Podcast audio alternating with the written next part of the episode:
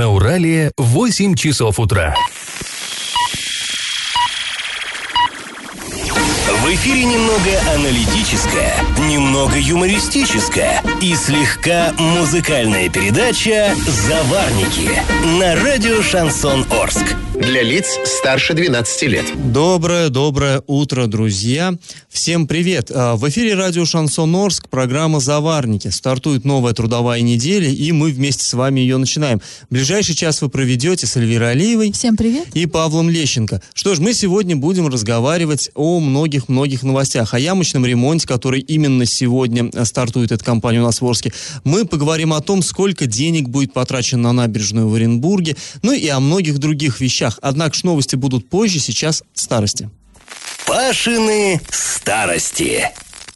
В предыдущих выпусках на старости наших мы уже рассказывали об истории Орского драмтеатра. Ну, известно, да, что открыт он был осенью 1937 года. Тогда в стране очень широко отмечалось 20-летие Октябрьской революции. И первое свое имя э, этот наш театр городской получил в честь вот этого исторического события. То есть, ну, сейчас он театр имени Пушкина, а изначально был театр имени э, Великой Октябрьской социалистической революции. Ну, в общем, какие-то обрывочные сведения вот о том, как он, как все это начиналось, у нас имелись. Но вот о событиях, которые предшествовали премьере, до сих пор э, как-то особенно никому ничего известно не было. Но мы нашли в архиве в нашем городском уникальный документ. Это письмо, в котором рассказывается, как орские власти перед открытием, перед вот началом этим, как они вербовали в Москве актеров ни много ни мало МХАТа. Ну, они считали, что только лучшие деятели искусств способны, э, вот цитата, удовлетворить запросы рабочих и специалистов. То есть так в этом письме и сказано. Ну, давайте э, разбираться, что же было. Вообще вот этот э, первый Ворский дом социалистической культуры, то есть, ну, как бы первый ДК, э, ДК да, он был построен в 1934 году построен на улице Советской, вот где сейчас э, ДК «Великан», раньше это был кинотеатр «Октябрь», еще раньше это был вот как раз театр, а до этого был Дом социалистической культуры, то же самое здание. Построили его из кирпича, который получили, разобрав две церкви, про это тоже мы рассказывали. Ну и вот в этом самом храме искусства, э, из, из настоящих храмовых кирпичей построенном, э, там арчанам показывали кино, там выходили на сцену заезжие артисты, то есть, ну, какой-то гастролирует театр, заезжал туда, там на сцене давал представление, арчане ходили, смотрели, но вот собственной э, театральной труппы не было у нас в Орске. И местные власти это находили и несправедливым, и одновременно, ну, как сказать, разорительным. Вот процитирую э, из письма отрывок. Обслуживание Орска случайными гастрольными трупами не удовлетворяет запросы трудящихся и специалистов. Во-вторых, художественная самодеятельность новостроек не получает никакой помощи и руководства от театра. А в-третьих, театр при такой системе в течение всего его существования не приобрел никакого имущества, а главное, гастроли обходятся слишком дорого. Ну, то есть, э, какая стата. То есть, вы понимаете, да, это получалось так разорительно для местной казны оплачивать работу заезжих труп. И решили, что надо бы свою э, сколотить. И вот отправили орские власти э, гонца, представителя в Москву. Тогда только был в Москве создан только-только комитет по делам искусств, это 36 год, при Совете народных комиссаров. Ну, то есть это, по сути, вот как нынешнее Министерство культуры. И там а, председателем комитета был Платон Керженцев, такой известный э, человек, это чиновник очень высокого ранга, там, революционер такой со стажем, политический иммигрант, он был э, послом в Швеции, в Италии, потом был управляющий делами Совнаркома СССР, и вот стал возглавить сам комитет по, э, по искусству. И он э, Орского гонца, ходока очень тепло принял. И и э, пообещал Орску, не то что даже пообещал, а предложил, а давайте-ка мы перевезем из Москвы в Орск труппу театра МХАТ-2 ну, вот сейчас Дом-2, а был МХАТ-2, другие были времена. И, и это предложение Орские власти за него уцепились. Но тут э, на их пути, вот на пути к счастью, стал э, препятствие стало. Какое именно, мы расскажем завтра. Там очень интересная, это, э, интересная история, и мы ее пару дней, пожалуй, с вами пообсуждаем. Ну, э, завтра продолжим тему, а пока наш традиционный конкурс. Скажите, какой спектакль положил начало вот работе Орского драмтеатра. То есть премьера. Что за спектакль был премьерным в 1937 году? Вариант один. «На берегу Невы». Вариант 2 – заключенные. Вариант 3 – генконсул. Ответы присылайте на номер 8 903 390 40 40 в соцсети «Одноклассники» в группу «Радио Шансон Орске» или в соцсети ВКонтакте в группу «Радио Шансон Орск 102.0 FM» эм для лиц старше 12 лет. Галопом по Азиям Европам! Два документальных фильма, снятых у нас в Оренбургской области, борются за победу в национальной премии «Хрустальный глобус» номинации «Признание общественности». Что за, что за фильмы, что за проекты? Первый – это «Сейф Бор», э, документальный фильм о Бузулукском боре. Ну, понимаете, это «Сейф» – это «сохранить» по-английски. И э, другой фильм «Душа степи». Это о лошадях Проживальского в Оренбургском заповеднике. Национальная премия «Хрустальный компас» вручается с 2012 года. Это престижная международная награда в области географии, экологии, экологии, сохранения природного и историко-культурного наследия. То есть это действительно э, важный такой конкурс, и мы, конечно, нашим землякам желаем удачи, победы. А Юрий Берг может стать советником Сергея Горькова, который является гендиректором Росгеологии. Об этом сообщают областные СМИ. А, и напомним, что а, Юрий Берг не так давно ушел в отставку, и во время своей прощальной э, речи, скажем так, он сказал, что во время отпуска решит, чем же займется в дальнейшем. Ну вот, по всей видимости, решил, но это пока не официально. Да, ну и стоит, наверное, напомнить, что Сергей Горьков тоже, он нам был известен в другом качестве до сих пор. Он был председателем ВЭБа и приезжал в Орск не раз спасать наши заводы, правда, пока ну, спасение как-то не, не очень удалось, да. А, друзья, такая новость из коммунальной сферы. Новым директором управляющей компании «Коммунальщик» в Орске стал Сергей Семенов. Ранее он был руководителем отдела коммунального хозяйства администрации Ленинского района, а также директором ВОО «Жилкомстрой». Напомним, что прежний руководитель э, компании э, «Коммунальщик» и, кстати, компании «Профессионал», там две, Юрий Морозов скончался 8 марта. Он ушел из жизни на 74-м году. Ну, а, понятно, что это, в общем-то, важная информация для тех, кто, чьи дома обслуживаются вот этими организациями. Друзья, после небольшой паузы мы поговорим о том, как жители э, Оренбургского села Тугустимир борются с оптимизацией медицины. И как это понимать? Жители села Тугустимир направили письмо писателю депутату Госдумы Сергею Шаргунову. А, они хотят защитить лаборанта, а, которую сначала хотели уволить, а затем а, урезали ей заработную плату. Ну, э, мы все понимаем, да, сейчас вот, вот эта вот так называемая оптимизация здравоохранения, которая несколько лет назад, ну, началась в Оренбургской области как некое благо.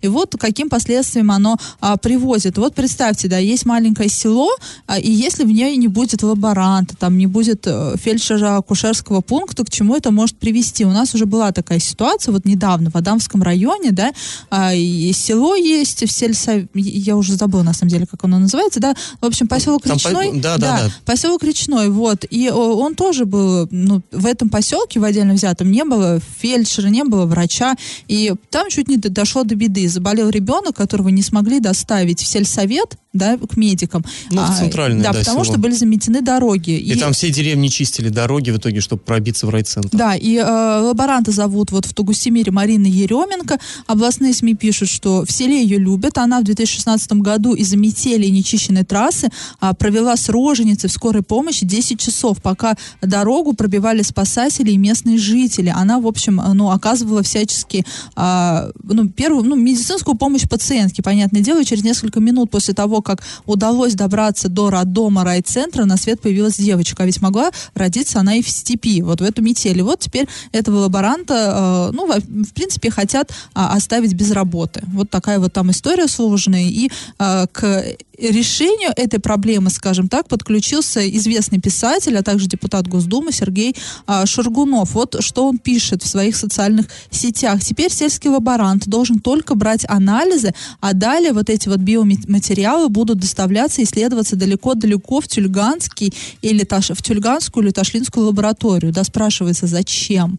Ну, неужели вот эти вот транспортные расходы, они меньше, чем... Ну, вот кто-то умный человек в министерстве сел, подсчитал и решил, что да. так будет, да, так будет выгоднее на самом деле.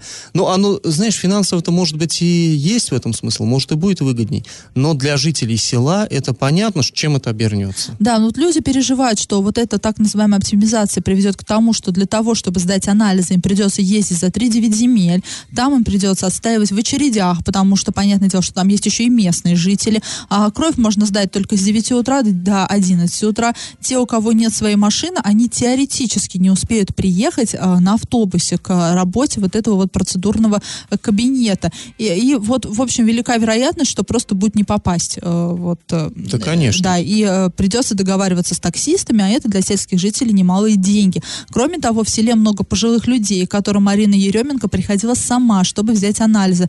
А, и односельчане собрали подписи и встали на защиту лаборанта. А, и вот Сергей Шаргунов говорит, что направил запрос властям Оренбургской области по поводу всей этой ситуации.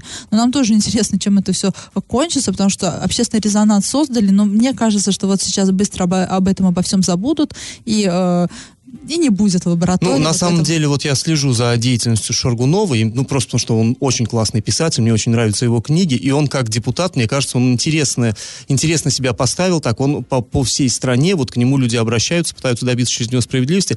Я надеюсь, что хотя бы его вот этот, э, так сказать, социальный капитал позволит повлиять на наши власти и уже, ну, вот такую маразматичную ситуацию не допускать. И так люди в селе живут, э, ну, абы как, да, и... Э, еще последний у них отбирать, но это совсем уже будет... э, Да, и уже, мне кажется, до- уже прям до предела. И так во все, в каждом уголке Оренбургской области уже есть свои какие-то проблемы, и везде накалено до предела. У нас вот промышленность, э, всё, отсутствие в селах, э, вот эти вот э, непонятные дела с врачами, где-то вот в Светлинском районе завод вообще закрывается. Ну, в общем, сложно. А сразу после паузы мы а, поговорим о том, как орские власти намерены бороться с ямами.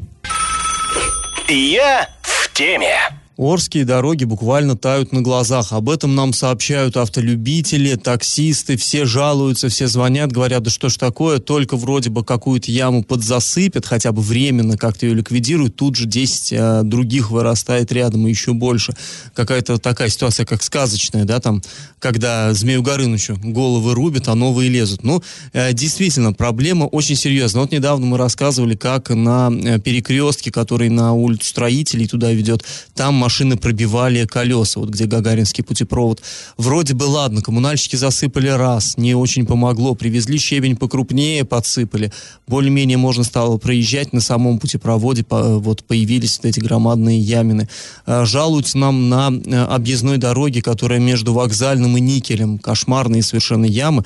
При том, что там, э, как правило, ездит транспорт с такой ну, приличной скоростью, и э, вот объезжать там совершенно невозможно эти дороги. Ну, там, там опасно, на самом деле, объезжать эти ямы по этой дороге. В общем, проблемы есть. Тут бесконечно можно перечень продолжать. Э, Каждый э, водитель, где он едет, он это видит, у каждого своя боль. Но вот именно сегодня в городе у нас стартует кампания по ямочному ремонту. С чего он начнется, нам рассказал заместитель главы по муниципальному хозяйству Сергей Щербань.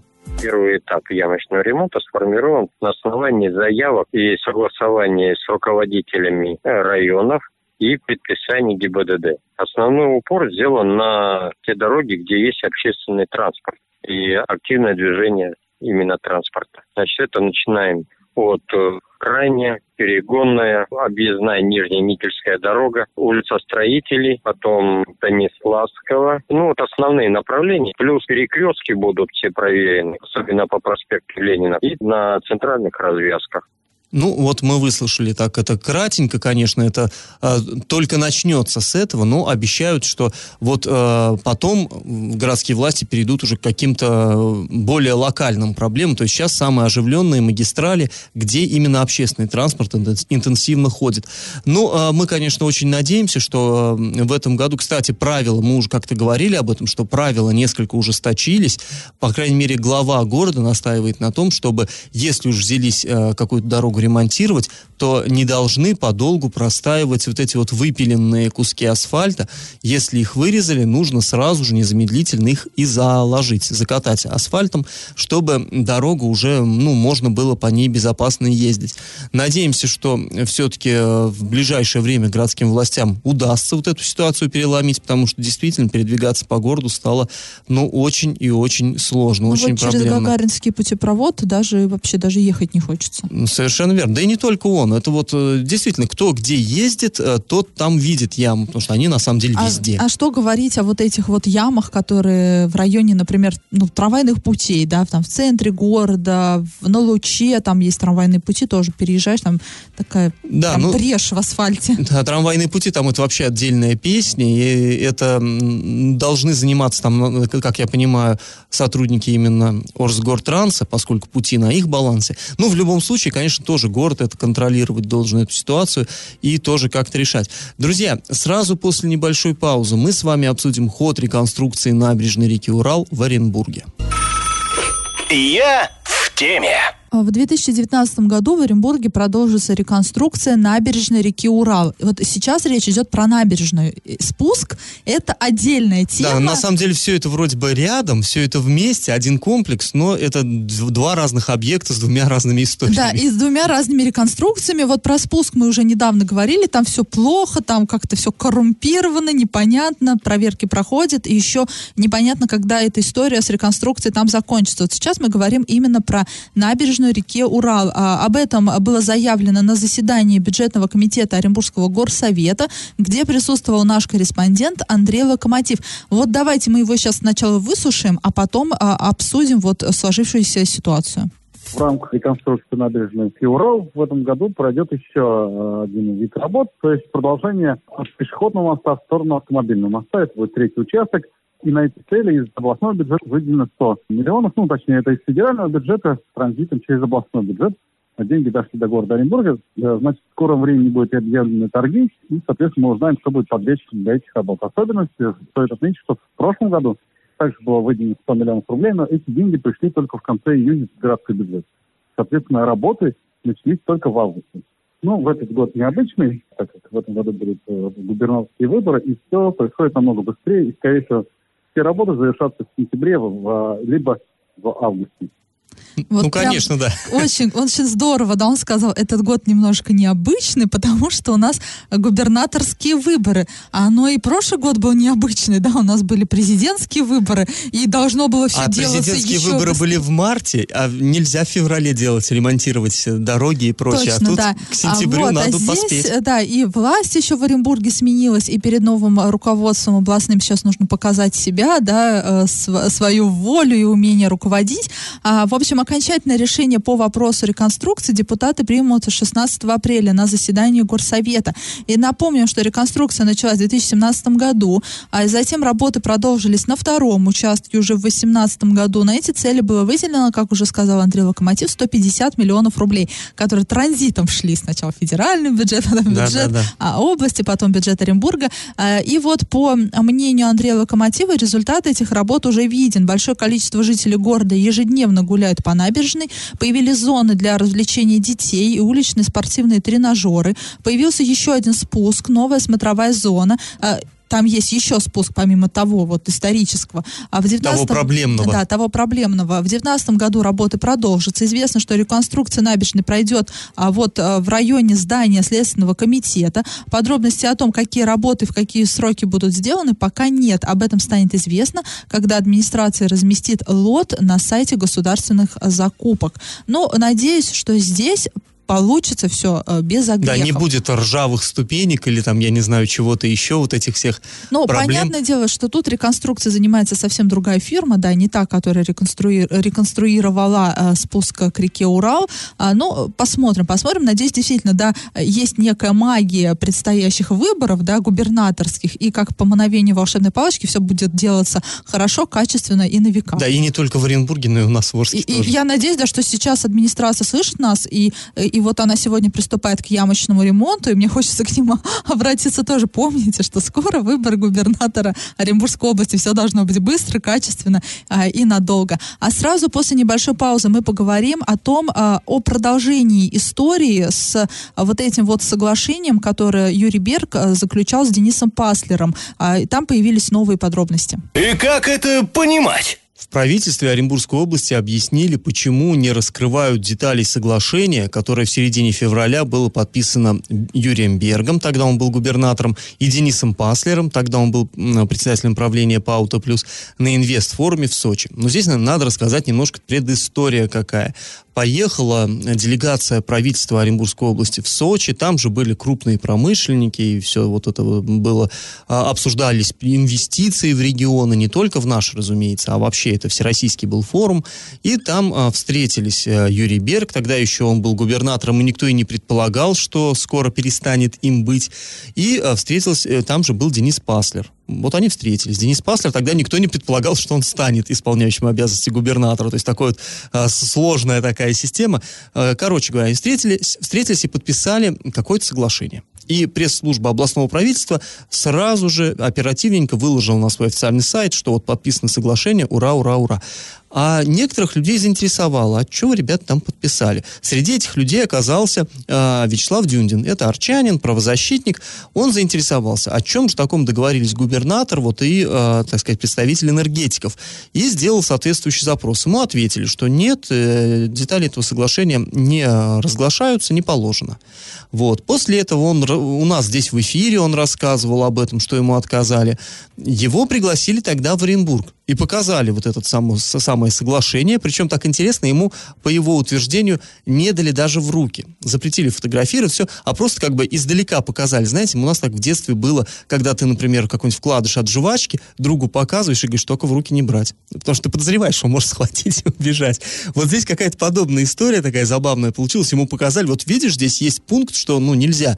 Ну, значит, и нельзя. Все. То есть тоже интересно, еще более интересно стало.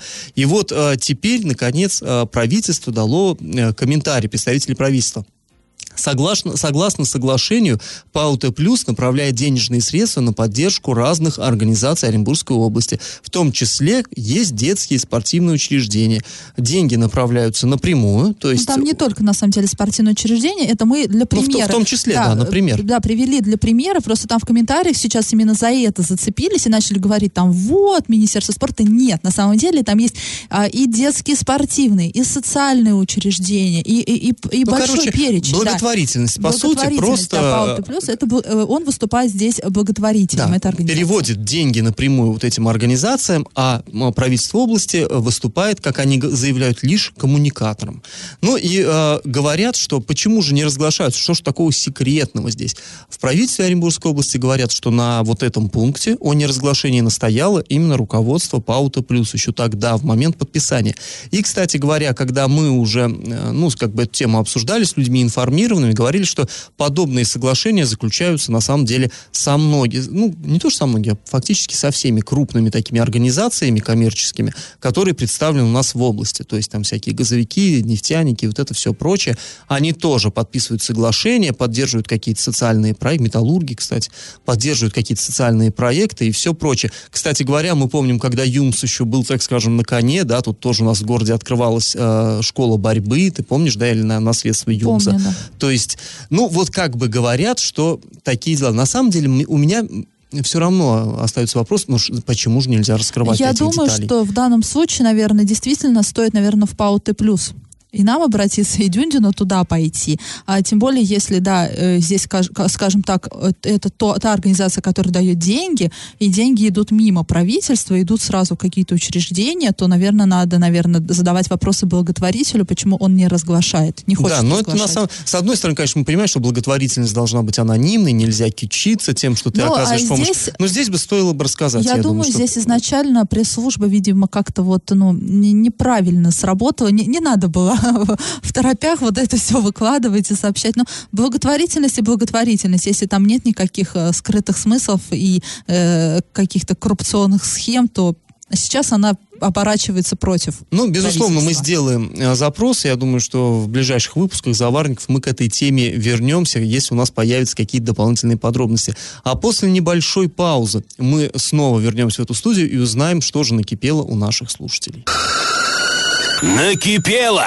А жители улицы Карла Маркса пожаловались на тротуар, э, который вот на, этой улице есть. По словам людей, часть пешеходной дорожки а, находилась в плохом состоянии уже несколько лет. А, и, а, в общем, ну, проблема, да, нет тротуара, ходить сложно, там проезжая часть, в общем, вот эти вот все сопутствующие Не, ну там проблемы. на самом деле эта проблема была, она такая застарелая. Причем э, улица довольно оживленная, это одна из э, исторических улиц нашего города, кстати, там такая застройка интересная, а прогуливаться и на- наслаждаться видами было сложно. Да, но, в общем, там э, накипело, и вроде бы проблема начала решаться. Со своей проблемой жители обратились к главе города Андрею Одинцову. На встрече выяснилось, что тротуар, о котором идет речь, входит в проект реконструкции дороги. А, в общем, а, вот в проект реконструкции дороги по улице Карла Маркса. Ну, по- понятное дело, проезжей части, и вместе с проезжей частью будет реконструироваться и тротуар, который пройдет уже в этом году в рамках федеральной а, программы «Безопасные качественные дороги».